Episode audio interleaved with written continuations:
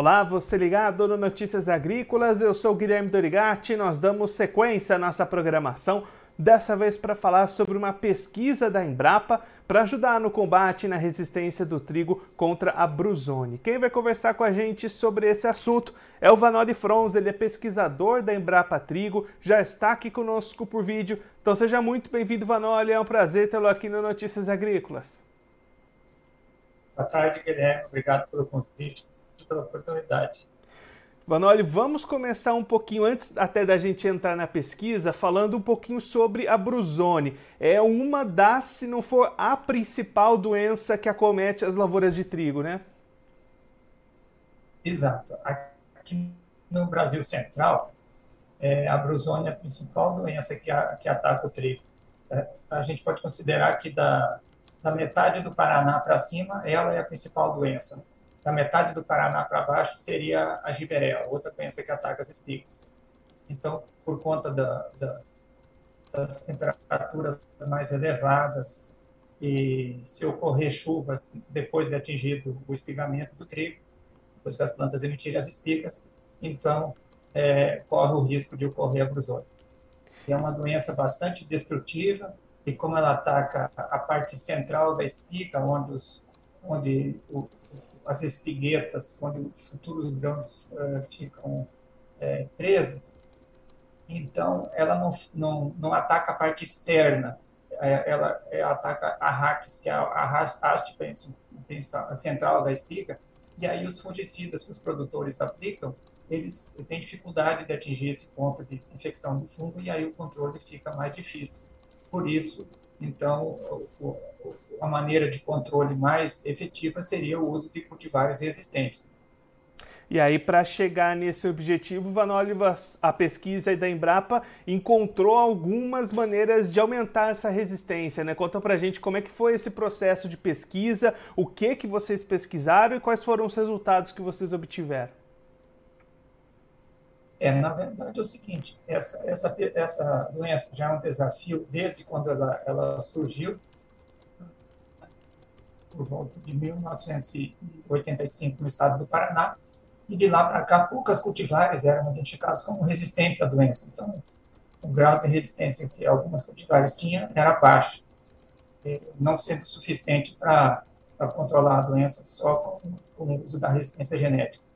E aí, é, em 2016, foi publicado um trabalho é, de, de, autores americanos dos Estados Unidos, onde eles é, conseguiram associar é, um fragmento de DNA proveniente de uma gramínea selvagem, uma parente do trigo. É, nesse fragmento de DNA tinha gene também lá, pelo menos um gene de resistência à brusone que dava uma resistência bastante considerável, muito maior do que todas as fontes de resistência que se tinha até então. E esse, esse segmento de DNA, na verdade, ele entrou para dentro do trigo uh, no final da década de 1960, quando um pesquisador francês cruzou essa gramínea selvagem com, com o trigo eh, na tentativa de aumentar a resistência a algumas doenças, né? por exemplo, principalmente a ferrugem. E, e, e de lá para cá, esse segmento de DNA, ele, ele foi se espalhando pelo mundo, aí, pelas, pelas cultivares que estão sendo desenvolvidas em alguns países. Porém, no Brasil, né, o Brasil, é, por utilizar um germoplasma bastante é, nativo, bastante, maior parte, só cultivares brasileiras, então, é, esse segmento de DNA contendo esse, esse, esse 2NS que a gente chama, é, ele não está muito presente nas cultivares brasileiras. E, e aí, é, depois disso, então, em 2016, como nós tínhamos recebido uma coleção de, de materiais de linhagens do CIMIT, que é o Centro Internacional de Melhoramento de Milho e Trigo, que fica localizado no México, a Embrapa tem uma parceria com o CIMIT, é, tinha havido uma coleção com quase 1.600 linhagens de diferentes partes do, do mundo. E aí é, a gente começou a avaliar essa, essas, essas linhagens para ver se elas tinham o, o gene, o segmento 2NS, né, usando aí a parte de marcadores moleculares, utilizando aí é, biologia molecular, análise de DNA.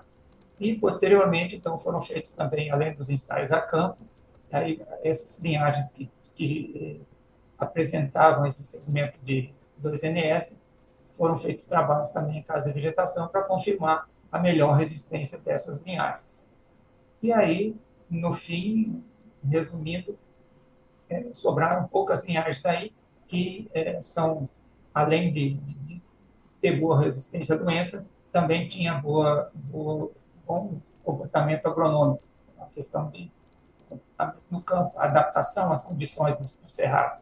E, além disso, tem a questão da qualidade de farinha. Então, diante de todas essas é, qualidades que o material tem que ter, nós é, ficamos com apenas uma no final e essa, e essa linhagem que vai ser lançada como nova cultivar da Embrapa, contendo então o segmento 2NS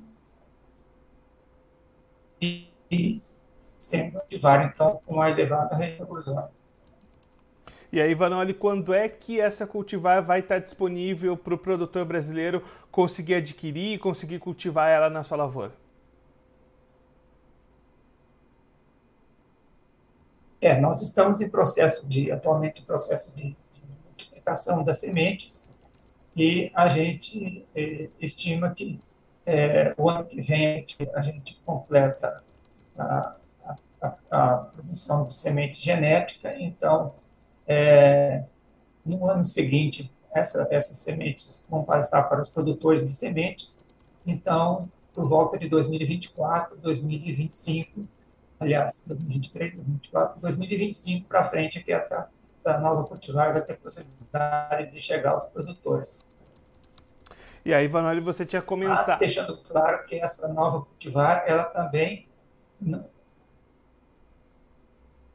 Pode completar. Certo.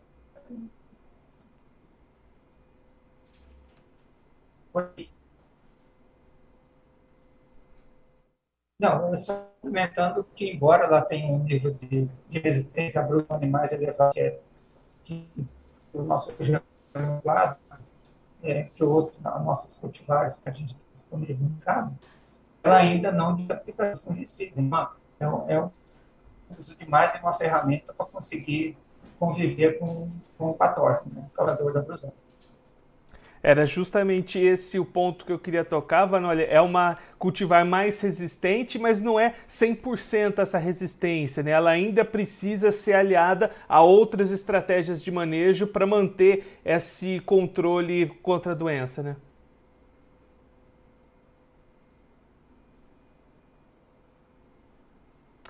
Bom, nós perdemos a conexão com o Vanoli Fronza, pesquisador da Embrapa Trigo. Ele estava contando para a gente do, da pesquisa desenvolvida pela Embrapa Trigo na elaboração de uma cultivar de trigo mais resistente à brusone.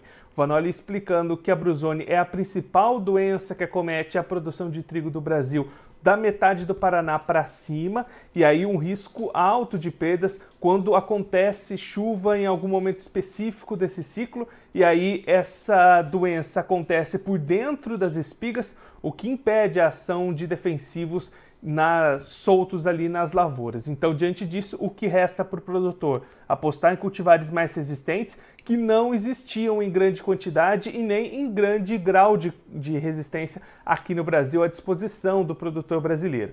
Diante disso, a Embrapa iniciou um trabalho de estudo, de pesquisa, identificou algumas cultivares resistentes, conseguiu extrair um fragmento de DNA resistente de uma dessas cultivares e agora está se preparando para lançar cultivar de trigo resistente à brusone para o produtor brasileiro. A expectativa do Vanoli é que a partir de 2025 o produtor brasileiro já tenha à disposição essa cultivar que é sim mais resistente à brusone, mas claro que essa resistência não é de 100%. O produtor ainda vai precisar manter a atenção a outras táticas de manejo, aplicações, cuidados nas lavouras para evitar que a sua lavoura seja acometida por essa doença que pode trazer perdas bastante grandes para as lavouras de trigo da metade do Paraná para cima, como o Vanoli destacou aqui para a gente durante a entrevista. Bom, eu vou ficando por aqui, mas a nossa programação volta daqui a pouquinho. Você aproveite para se inscrever no canal do Notícias Agrícolas no YouTube, acompanhar os nossos vídeos, as nossas entrevistas. Também deixe o seu like, mande a sua pergunta, o seu comentário, interaja conosco e com a nossa programação. Daqui a pouquinho tem mais programação para você, então continue ligado no Notícias Agrícolas. Participe das nossas mídias sociais no Facebook Notícias Agrícolas, no Instagram, arroba Notícias Agrícolas e em nosso Twitter, arroba Noteagri. E para assistir todos os vídeos, se inscreva no YouTube, na Twitch, no Notícias Agrícolas Oficial.